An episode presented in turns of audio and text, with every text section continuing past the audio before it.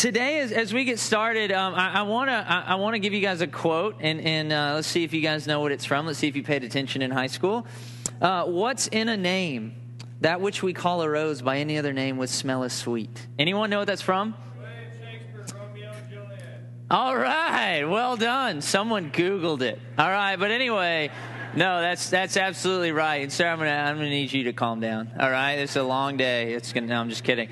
Actually, you know, and, and, so the, the point of that, Juliet is saying that to Romeo, and she's saying, I don't care what your name is, all right? Like, I love you. And, and so, anyway, I guess to answer her question, what is in a name? Um, not so much anymore, right? Like, not so much in, in, in, our culture anyway. Basically, names now in our culture, it's just a label to distinguish one person from another, right? Like, that's basically it. My parents didn't know that they were having twins. I'm a twin, and they had no idea they were having twins. And, uh, and so when I was born, I was baby A, and Drew was baby B. And, and like, that, if, for the rest of my life, I was called A, that's okay, right? Like, it's to distinguish between one person or another. Do you even know what your name means? Do you know what your name means? Some people do, and some people don't. My name, Grant, means great, which is well done, parents. You really you nailed it, right? But it means great. And and I named my son Maxim, and I didn't know what his name meant until we'd already decided to name him Maxim. Maxim means greater. And so inadvertently, I have I have named my son either my successor or my nemesis. I don't know which one yet but but anyway, like most people, we don't know what our names mean, and and so like in our culture though, we do like we have nicknames. It's probably the closest thing we have to someone being called something that represents who they are as a person. I'm going to show you some some sports giants, and and and we'll see if you guys remember their their nicknames. Now this is Wilt Chamberlain. Does anyone know his nickname?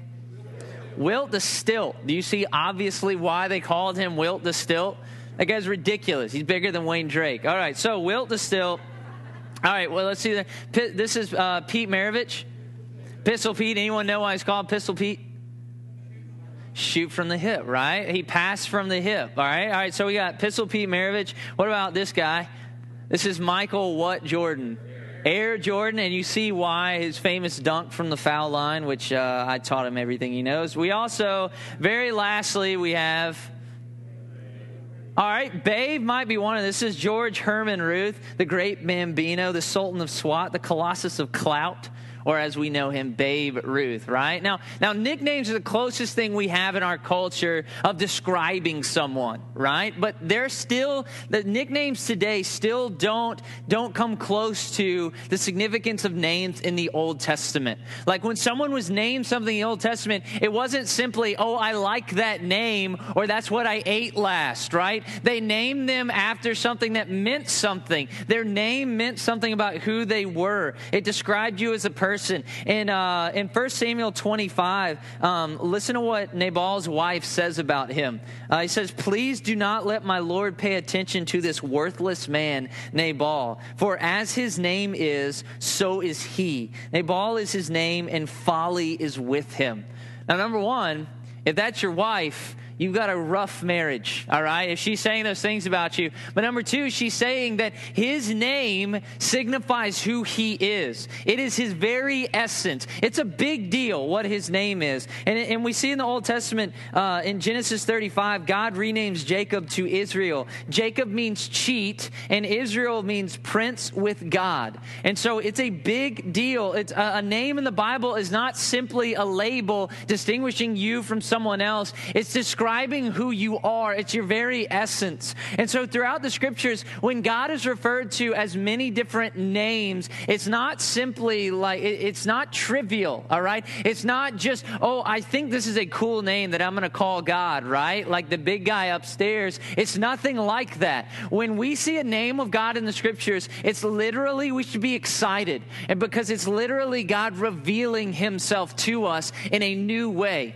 Each name of God in the scriptures is a revelation of God, of who He is. It's not just something else to call Him, it's not just a nickname. It's literally part of who He is. And so today, I want to look at one name of God. And this name of God I want to look at, it only appears in the scriptures one time. It only appears one time. However, this one time that it appears in scriptures, it appears throughout scripture and who he is. This revelation of who God is in this one name is revealed of, of who God is throughout his throughout all of scripture and throughout who Jesus is. And so we're going to look at this one name. And this this one name is El Rohi. El Rohi. Now I know it looks like Elroy, right? But it's not. All right. So Jetsons. Here we go. El, El Rohi, and it occurs first in Genesis 16, and it's used by an Egyptian servant, Hagar. Now, um, we need some context. Before we get to Genesis 16, we need some context, because if we don't, this isn't going to make much sense to us whatsoever. If you want to go ahead and turn to Genesis 16, it's on page 10 uh, if you have one of the little uh, paperback Bibles, right? All right, let me give you some context. In Genesis chapter 12, God calls Abram, and he says to Abram, who he'll, he'll later rename Abraham, Abraham. Remember the significance of names? So he calls Abram and he says to him, I want you to leave everything behind and I want you to go find a, a piece of land. And I'm going to show you this land. And I'm going to give you this land and I'm also going to make a great nation out of you. Now, at this point, Abram uh, and, and his wife, uh, they, they have no children. Okay, and so he's saying to him, I'm going to make a great nation out of you. And so obviously, this is a promise that I'm going to give you descendants, right? If I'm going to make a great nation out of you, you need to have a son, right? And so he makes him this promise. And then again in chapter 13, God says it again I'm going to make you a great nation, and I'm going to give you this land. But then in chapter 15, something happens. Uh, Abram has a conversation with God because they don't have a son yet. They don't have they don't have a son yet to carry his name on to make this great nation. And so beginning in verse uh, in verse 1 of chapter 15 he says, "After these things the word of the Lord came to Abram in a vision. Fear not, Abram, I am your shield, your reward shall be very great." But Abraham said, "O Lord God, what will you give me?" For I continue childless, and the heir of my house is Eliezer of Damascus. And Abram said, Behold, you've been, you've been, excuse me. Abram said, Behold, you have given me no offspring, and a member of my household will be my heir. And behold, the word of the Lord came to him This man shall not be your heir, your very own son shall be your heir. And he brought him outside and said, Look toward the heavens and number the stars, if you're able to number them. Then he said to him, So shall your offspring be. And he believed the Lord, and, it count, and he counted to him as righteousness. So we're going to look beginning in verse 16. So God has promised him again, I'm going to give you an heir. Look at the stars. Can you count them? That's how many descendants you'll have. All right? I'm going to make you a great nation. Chill out. All right? Like he keeps reminding him of this. But look in verse 16. And we're going to see a sort of a problem arise here. Um, now, Sarai, which is which is uh, Abram's uh, wife, who will be renamed Sarah later. Now, Sarai, Abram's wife, had borne him no children. She had a female Egyptian servant whose name was Hagar. And Sarai said to Abram, Behold, now the Lord has prevented me from bearing children. Go into my servant, and it may be that I shall obtain children by her. And Abram listened to the voice of Sarai. So, what's happening here? His wife says, Look, I still don't have any kids. I'm still barren, all right? God has made me this way. It's just how it is. So, if we want to fulfill God's promise, then we need to help him here right? Sound reasoning, huh? So she says, Hey, I've got this servant here, and if you have kids with her, then they'll be my kids. I will take them as my own, and this is how we will help God along. We'll help him fulfill his promise. So look in verse 3. So after Abram had lived 10 years in the land of Canaan, uh, Sarai, Abram's wife, took Hagar the Egyptian, her servant, and gave her to Abram, her husband, as a wife. And he went into, into Hagar, and she conceived. And when she saw that she had conceived, she looked with contempt on her mistress. And Sarai said to Abram, May the wrong done to me be on you. I gave my servant to your embrace. And when she saw that she had conceived, she looked on me with contempt. May the Lord judge between you and me. Now, stop real quick. So, what happens is, uh, uh, uh, Abram says, okay, deal. That sounds good to me. So she gives Abram Hagar as another wife. So he takes her servant and makes makes her his new wife and so no longer is she really a servant now in, in her eyes and so she becomes pregnant and so what happens is hagar starts to kind of look at contempt on sarai now, now who knows why maybe she looked at, at contempt on her because hey I got pregnant, or hey, now I'm carrying the heir, right? Like now I have a right that you don't have. Like I'm more honorable because I'm pregnant, I'm carrying the heir, and you're not. So now there's some tension, right? There's some tension between her. And, and what does Sarai do? She blames Abram. She says, This is on you, dude. Like, I gave you her and she got pregnant, right? This is on you. Why did she get pregnant, right? So maybe she's even blaming that he's putting more affection on her than he did on, on Sarai. And so, anyway, there's some problems going on here. And so, how does Abram handle it? Like every um, good delegate, he says, but Abraham said to Sarai, Behold, your servant is in your power. Do to her as you please. So, what does he say? Uh, hey, baby, that's uh, that's rough. That's difficult. You deal with it however you want to deal with it. I'm behind you. All right. You do what you got to do, and you handle it. Right. And so what happens? Then Sarai dealt harshly with her, and she fled from her. And so she begins to abuse her. He says, Look, this is your servant. You handle it right? What a great guy. So he says that to her, and so she handles it harshly, and she starts to abuse her, right? And so what does she do? What, what does Hagar do? She runs away. Let's keep reading. Verse 7. The angel of the Lord found her by a spring of water in the wilderness, the spring of the way to Shur. And he said, Hagar, servant of Sarai, where have you come from, and where are you going? She said, I am fleeing from my mistress Sarai. The angel of the Lord said to her, Return to your mistress and submit to her. So Sarai is running. She's in the wilderness. She's trying to get away. And an angel of the Lord appears to her and says, Where are you going? And she says, I'm getting away from my mistress, okay? Like she's mistreating me. I've got to get away. And the angel of the Lord says, Go back. Go back and submit to her. So let's keep, keep looking here in verse 10.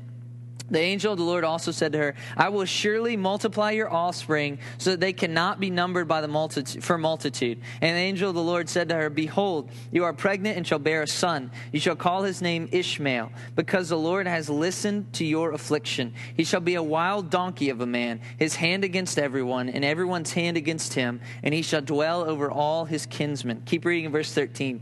So she called the name of the Lord who spoke to her, You are a God of seeing or in the Hebrew, El Rohi. For she said, Truly here I have seen him who looks after me. Therefore the well was called Bir Lahai Rohi. It lies between Kadesh and Bered. And Hagar bore Abram a son, and Abram called the name of his, of his son, whom Hagar bore Ishmael. Abraham was 86 years old when Hagar bore Ishmael to Abram. Could you imagine, 86 years old, and you just had a baby? All right. Uh, anyway, so let's break something down here in verse 16, okay? Let, or in chapter 16. Let's look at a couple of things. In verse 13, she calls him El Rohi, which is the God who sees, or the God who sees me. And where does she get this? Where does she get this idea that God has, has seen me? God knows what's going on. Look at verse 11. It says, The Lord has listened to your affliction. So God reveals himself as the God who sees you and he's, he's with you in your afflictions. If you feel alone, if you feel like God doesn't see you, he does. He's the God who sees you in your affliction. Psalm 34 18. The Lord is near to the brokenhearted and saves the crushed in spirit. But he's not just that. He's not just the God who sees. And, and, and, let me explain what I mean by that. Look at verse 9. He says, Return to your mistress and submit to her. At this point, Hagar, she's got to just be defeated. She's got to be just deflated. You want me to return? She was, she was mistreating me. Do you understand what I just told you? She's mistreating me. I've got to get away, all right? This is too much for me to bear. But God says, I see you, return. And then what does he say in verse 10? I will surely multiply your offspring so that they cannot be numbered for multitude. So what does he say? He says, Return, I see you. But listen, I have a plan. All right? I want you to return, but I have a plan. I'm going to get you through this. I'm going to I'm going to make your son, I'm going to make a nation out of him. I'm going to grow a multitude out of him. And so what God shows here is not only is he the God who sees us and he sees us in our affliction, but he's also the God who sees us through. He shows Hagar, he says, I see you, I see you where you are, and I'm going to see you through this. I want you to go back, and I have a plan, and I'm going to work it out as you return. And so he reveals himself as El Rohi, the God who sees you and sees you through.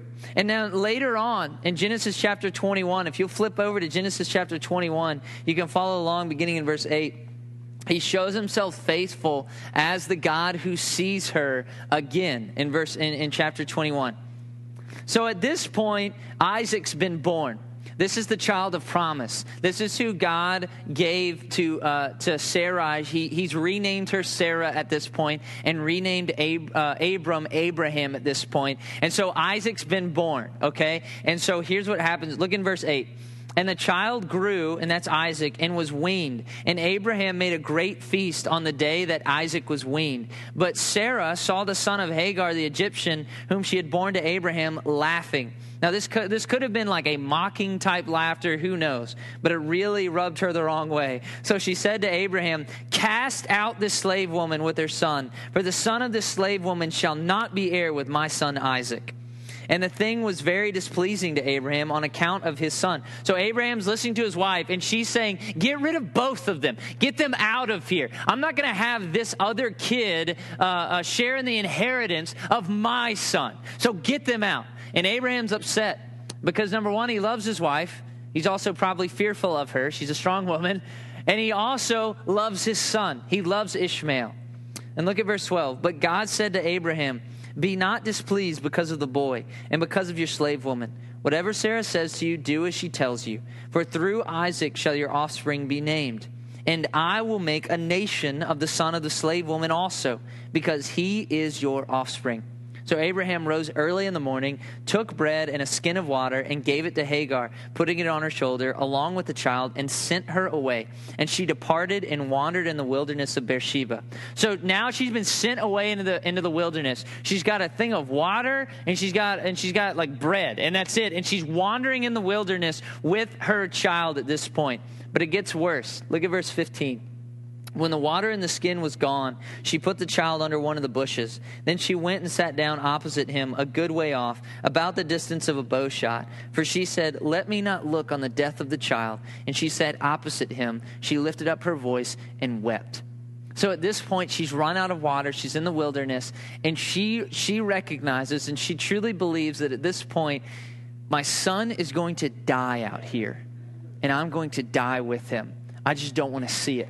I don't want to watch my son suffer and die. So I'm going to put him in these bushes and I'm going to walk way over here so I don't have to watch it. At this point, I can imagine that she's asking, Where is El Rohi? Where is the God who sees me? Where is the God who sees me through? Have you had these moments? Have you had these moments where you're in the wilderness, you're in the desert, and, and you're so convinced that all hope is gone? You're so convinced that you're, you're at the point of despair that you literally go and you sit like Hagar in the desert and you wait to die. Have you had those moments? Where is El Rohi? Where is the God who sees me? Where is he? Look in verse 17. And God heard the voice of the boy, that's Ishmael. And the angel of God called to Hagar from heaven and said to her, What troubles you, Hagar? Fear not, for God has heard the voice of the boy where he is. Up Lift up the boy and hold him fast with your hand, for I will make him into a great nation. Then God opened her eyes, and she saw a well of water. And she went and filled the skin with water and gave the boy a drink. And God was with the boy, and he grew up. He lived in the wilderness and became an expert with the bow. He lived in the wilderness of Paran, and his mother took a wife for him from the land of Egypt. God hears whose voice? The boy.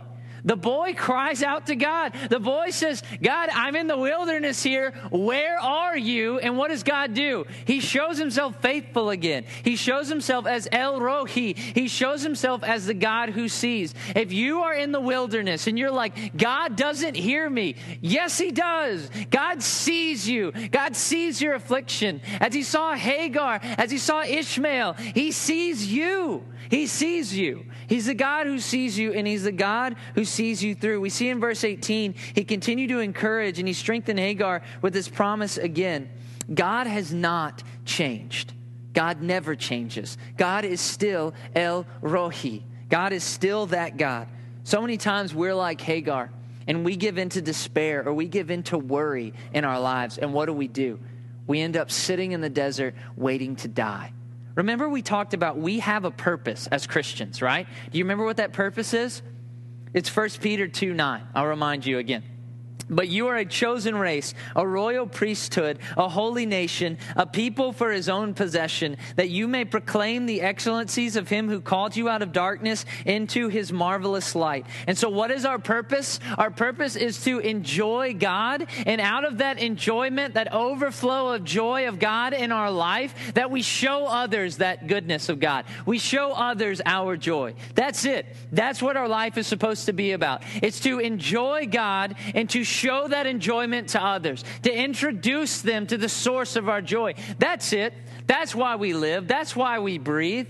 And what sidelines us? What keeps us from fulfilling our purpose? I think what sidelines us is that when times get tough, when worry creeps in, we forget that God is El Rohi and we, and we despair.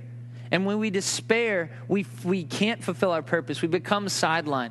When disease happens in our life, when disease strikes our family, worry creeps in. Are they going to be okay? What's going to happen with this? What about the medical bills? What about this? What about that? Worry creeps in. When we, find, when we face financial problems, what creeps in? Worry creeps in. When, when we face relationship problems, what happens? Worry creeps in. And when that worry creeps in, what happens? We give into despair. And what do we do? We sit just like Hagar. We sit in the desert and we wait to die. And we aren't fulfilling our purpose. But I want to encourage you this morning because as God has never changed, as God has revealed himself in the scripture as El Rohi, he continues to be that. And I want to show you this morning, I want to show you a scripture where Jesus shows himself to us as El Rohi, and where Jesus perfectly personifies this. So if you have a Bible, turn to John chapter 10. And if, you, if you're using the, the Pew Bible, turn to page 767. Page 767. John chapter 10, beginning beginning in verse 7. Beginning in verse 7. If you look there. So Jesus again said to them, Truly, truly, I say to you, I am the door of the sheep, or the sheep are the body of Christ. Um, all who came before me are thieves and robbers, but the sheep did not listen to them and those are false messiahs that came before Jesus.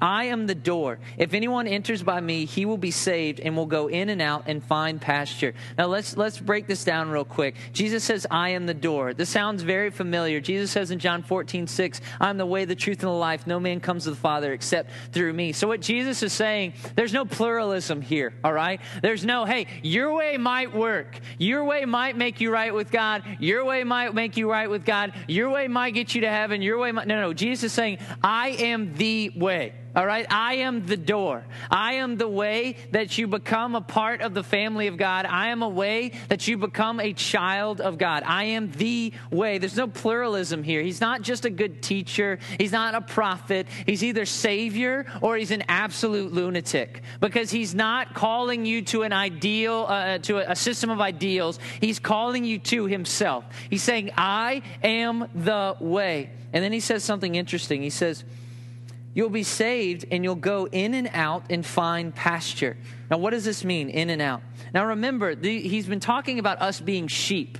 And so, this, this phrasing in and out, um, it's very commonly used uh, uh, by Jews referring to flocks of sheep as meaning that wherever they go, they'll be protected and defended. They'll be protected and defended. So Jesus says that if you come into me, then you'll be saved and, and you'll go in and out through me. And so what he's saying is that you'll be protected and defended by me. Does this sound like El Rohi? Does this sound like the God who sees you? That no matter where you go, he sees you and he's with you. You can go in and out but only by him. He sees you and he's with you. Romans 8, 38 through 39. For I am sure that neither death nor life, nor angels, nor rulers, nor things present, nor things to come, nor powers, nor height, nor depth, nor anything else in all creation will be able to separate us from the love of God in Christ Jesus our Lord. And look at verse 31. What then shall we say to these things? If God is for us, who can be against us? El Rohi, he sees you. Look at what else he says. He says, You'll go in and out. That means I'll be with you, I'll protect you, I'll defend you, and you'll find pasture. Which is what? That's common language meaning that the sheep will be provided for. They'll have what they need. He will provide for you. Psalm 23, he uses the same type of thinking as us as sheep. He says, The Lord is my shepherd, I shall not want. He makes me lie down in green pastures, He leads me beside still waters. He will provide for you. In Luke chapter 12, Jesus talks about this again, and, and, and he talks about. Um, uh, isn't life more than food? Why are you worrying about this? Do you not see that the ravens of the air, they don't worry about this stuff, but they're taken care of? Or the flowers of the field, they don't worry about what they're going to wear, but they're, they're clothed more beautifully than, than anyone of all time. They're clothed more beautifully than Solomon was clothed, all right? Like, like the richest dude in the world, okay? If, if, if God takes care of them, how much more will he take care of you? Right? What is worrying going to do? Is it going to add an hour to your life? Is it going to add any time to your life whatsoever? No, not at all. And so, what he's saying is that I see you and I'll see you through it. Don't worry. Why are you worrying? Why are you wasting your time on this? Why are you sitting in the desert waiting to die worrying? I will see you. I see you and I'm going to see you through it. Uh, a ministry statesman, Hudson Taylor, um, he had complete trust in God's faithfulness and provision. And he was thinking about, uh, uh, about China, and he was thinking about missionaries to China. And here's what he said Our Heavenly Father is a very experienced one. He knows very well that his children wake up with a good appetite every morning. He sustained three million Israelites in the wilderness for 40 years. We do not expect he will send three million missionaries to China, but if he did, he would have ample means to sustain them all. Depend on it. God's work done in God's way will never lack God's supply. And so God has revealed himself in Jesus as not only the God who sees us, but he's the God who will see us through. Now, keep reading. Keep reading that scripture. It says, The thief comes only to steal and kill and destroy. I came that they may have life and have it abundantly. When you hear that, the enemy comes only to kill, steal, and destroy. What do you think when you hear those words? I think of like chaos. Th- those words overwhelm me kill, steal, and destroy. Imagine that happening in your life kill, steal, and destroy. I imagine just an overwhelming chaos. And what I imagine is that overwhelming chaos leads us to what? It leads us to what Christ just warned us about, which is what? Worry. It leads us to worry, and that worry leads us to despair, and despair leads us to a life wasted. Worry leaves us spinning our wheels, just like Hagar in the desert, sitting there worrying. It leads us to spinning our wheels. Worry takes us out of living a true life and, and, and puts us into survival mode, right? That's what worry does to us. Um, worry turns living into survival. And so, what we need to do, what we need to do is we need to give God our worry. I heard a quote this week by uh, Mary uh, Crowley who said, Every evening I turn worries over to God. He's going to be up all night anyway. Right? So turn our worry over to God. Why? Because He has something better than worry. He has something much, much better. Look at what it says here. He says, The thief comes only to steal, kill, and destroy, which brings chaos, which brings worry. But what did Jesus come to do? He says, I came that you may have life and have it abundantly. Life is purpose and meaning. Worry is a life killed, a life stolen, a life destroyed. It's a life wasted. Life is about purpose. Our culture is, is so distracted by worry and anxiety that they never truly lived, that they're constantly spinning their wheels and they don't really have a purpose, they don't really have a meaning. They live for the dollar, they live for stuff that's going to burn up anyway, that's not really living. That's worry, and that's a wasted life. But Jesus says, I've come that you may have life and life to the fullest. But they're sitting alone, waiting to die like Hagar. And what Jesus is saying to us, if that's you, if you're spinning your wheels in worry, what he's saying is, stop. That's a life wasted. I see you. I see right where you are, I see you. And you say, God, you don't know what's going on. Like, I don't know what's going on with my kids. I don't know what's going on. My marriage is a mess. Like, it's falling apart. I don't know what. And he's like, I see that. I see you. God, I was up at the hospital all last night. I don't know if my father's going to make it. I don't know if I, I see you. I'm right there with you. And not only do I see you, but I'm going to see you through it. So stop worrying. I have something much better for you. I have something much better, and that's myself.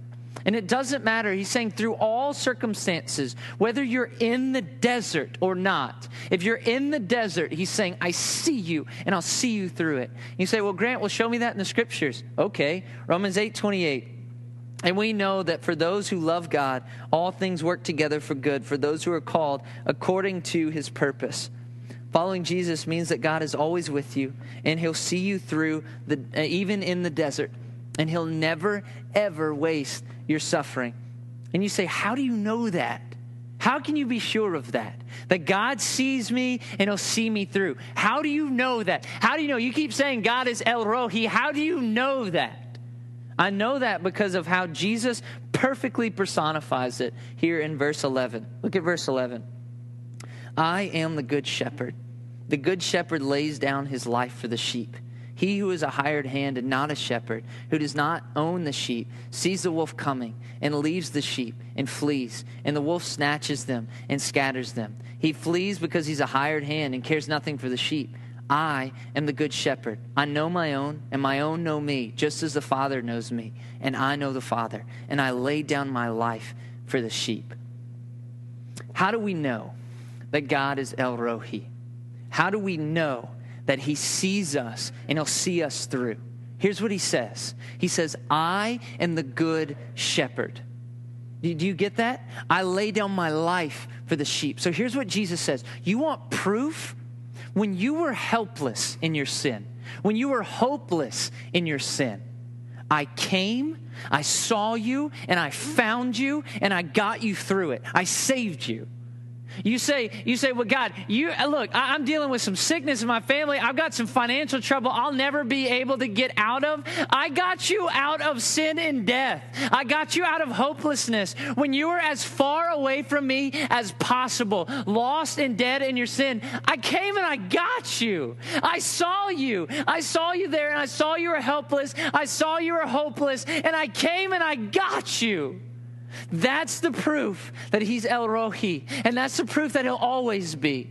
Is that when you were at your most helpless, when you were hopeless without him, he saw you in your sin and he came and he got you. What makes you think that anything else can keep him from you? What? What makes you think that? God is always El Rohi. He's never changed. He'll always see you, and He'll always see you through it. And the evidence of that is that when you were most helpless, He came to you, He saw you, and He saved you.